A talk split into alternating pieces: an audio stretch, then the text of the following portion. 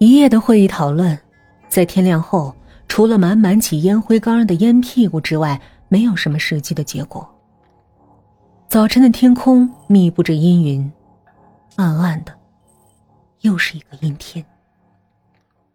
怀着好奇的恐惧，或者是某种难以解释的女人心情，李敏来到了南平八十五号前那棵神秘的大槐树下。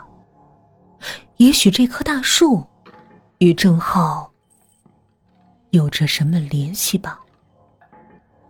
槐树枝繁叶密，在风的轻拂下，叶片婆娑而动，哗哗作响。要不是昨晚老人相救，或许此刻的李敏已经挂在树上了。一根穿过槐树枝叶的白色电线引起了他的注意。这根电线是用来连接附近网吧的网络专线。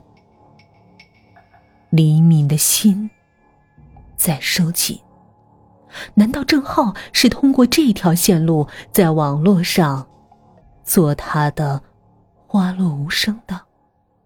他迅速回到刑警队的办公室，打开电脑，在他的 QQ 好友名单里，却怎么也找不到“花落无声”的名字。在搜索上查，同样一无所获，还没有人注册过这个名字。不久，负责调查郑浩这个名字的同事送来了令人震惊的消息。郑浩，男，生于一九四三年，高中毕业，以优异成绩考上哈工大，后因政治成分原因被学校劝退，在家待业，一直住在南平八十五号二零三室。到一九六五年。其父郑作为因被红卫兵长期折磨，导致精神崩溃，于是在家中饭菜里下毒，导致全家四口集体死亡。郑浩死时二十二岁。郑家的档案及照片在文革期间大部遗失，仅存郑作为在与师范学院六二届毕业生合影。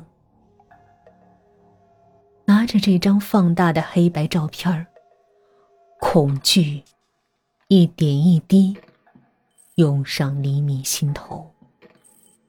照片上的人们穿着那时最为普通的暗色衣服，笑容可亲，像一张张骨灰盒上的遗照，留给许多年后怕人们忘却掉的音容笑貌。暗色的衣服连成片。像很浓一片暗色的云雾。郑作为站在其中，无私的笑着，很自信。他和李敏见到的郑浩有点像，父子之间遗传着同样深沉的大眼睛。郑浩的尸体究竟在哪里？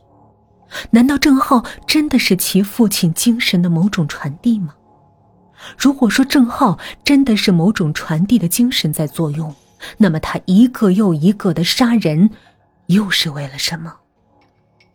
已经有两个女孩被弯曲左眼，吊在南平八十五号前的大槐树上，是不是这棵槐树中有着什么不为人知的秘密？也许死者只是感到无端寂寞。甚至郑浩对自己的死感到愤怒，他要报复，害死他的是他的父亲，也是那个时代的残酷精神。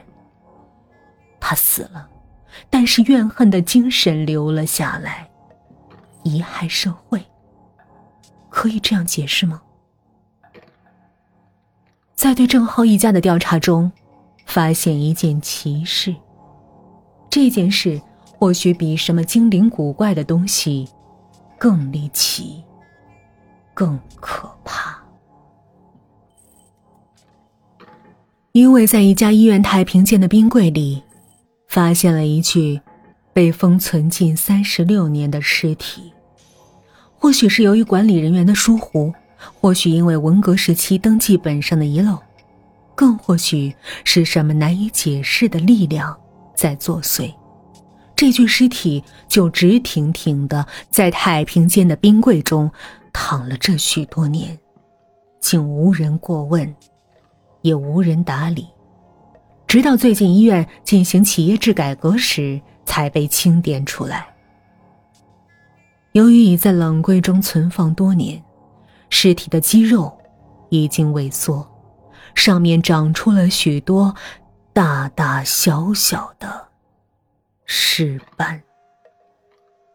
经过确认，这具尸体就是当年被砒霜毒死的郑浩。为了做进一步确认，以判断这个郑浩究竟是不是李敏在那天夜晚见到的郑浩，李敏被请去做确认。说实话，做刑警这一年多，李敏见过不少尸体，有被枪打爆头的。有大腿从根部被撕裂的，有被弯曲眼睛吓死的，但是这一次，他一想起要在存放三十多年的尸体上辨认出那个他曾见过、曾谈过的郑浩，不寒而栗的感觉就紧紧的缠绕在他心头。太平间的灯光。暗淡阴森，几个陪同他的男同志皮鞋在地面上踏出啪啪的声响。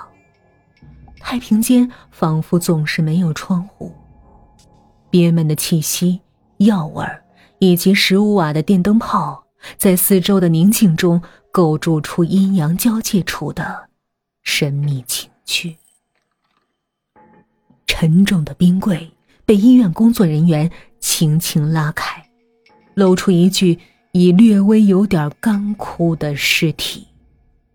尸体面色惨白，双目紧闭，上下双唇由于存放太久，已经发干收缩，绽出两排白森森的牙齿。李敏用手捂住自己的嘴巴。就是这个人，就是这个自称是花落无声的人。就是这个面孔英俊的干尸，在几天前，曾与他一起坐在快餐店里侃侃而谈。黎明喘不过气来，他侧过头去看干尸的手臂，干枯的肌肉紧紧裹住尸体僵硬的骨骼。一块块褐色、略微发霉的尸斑，依旧真切的长在那里。黎明尽量克制着自己的情绪，对陪同他的干警们点点头。干警们难以相信，天下竟有这样的古怪，谁也没有说话，只是相互看看。用眼神交换着彼此惊讶的态度，就在男干警们相互交换眼色的那刹那，李敏清楚的看到，干尸那早已干枯的上下唇微微动了一下，郑浩笑了。这个轻微的动作，除了他，谁也没有注意到。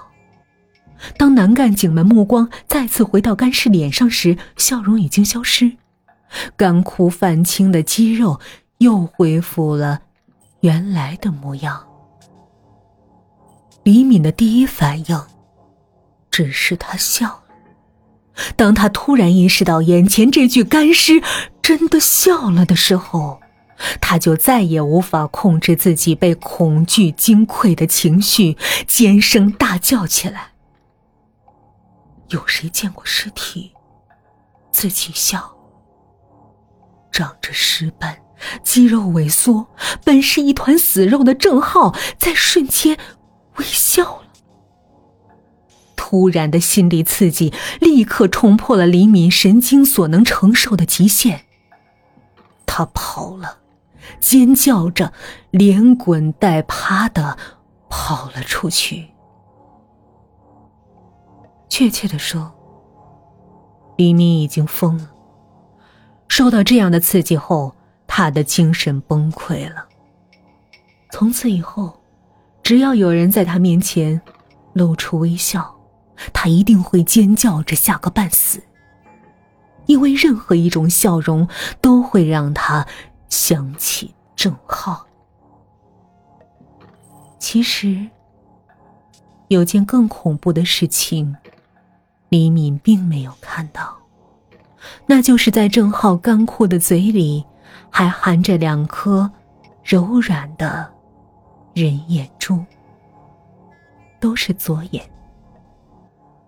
一颗是王娟的，另一颗属于黄小杰。后来，或许是拓宽马路的需要，也或许是因为某领导了解到其中的凶宅的故事。南平八十五号将被拆除，一栋旧楼倒下，又会有许多新楼耸立起来。那棵挂过死人的大槐树，也被工程队挖走了。据说，进了造纸厂。也有说法是槐树被人移到了山上去做绿化了。根据物质不灭定律，应该有某些精神化的东西。还在继续传递着，其中某些可怕的部分会被一些媒质保存下来，比如一棵槐树。这样的能量，没准某一时刻又一次会冒出来，用他自己的逻辑继续影响着周围的事物。科学只能解释已知，却无法揭示未知。所以，世上究竟有没有灵异，大约是没有人能够确定的。谁知道呢？也许此刻就有东西站在你的后面，而你却看不见。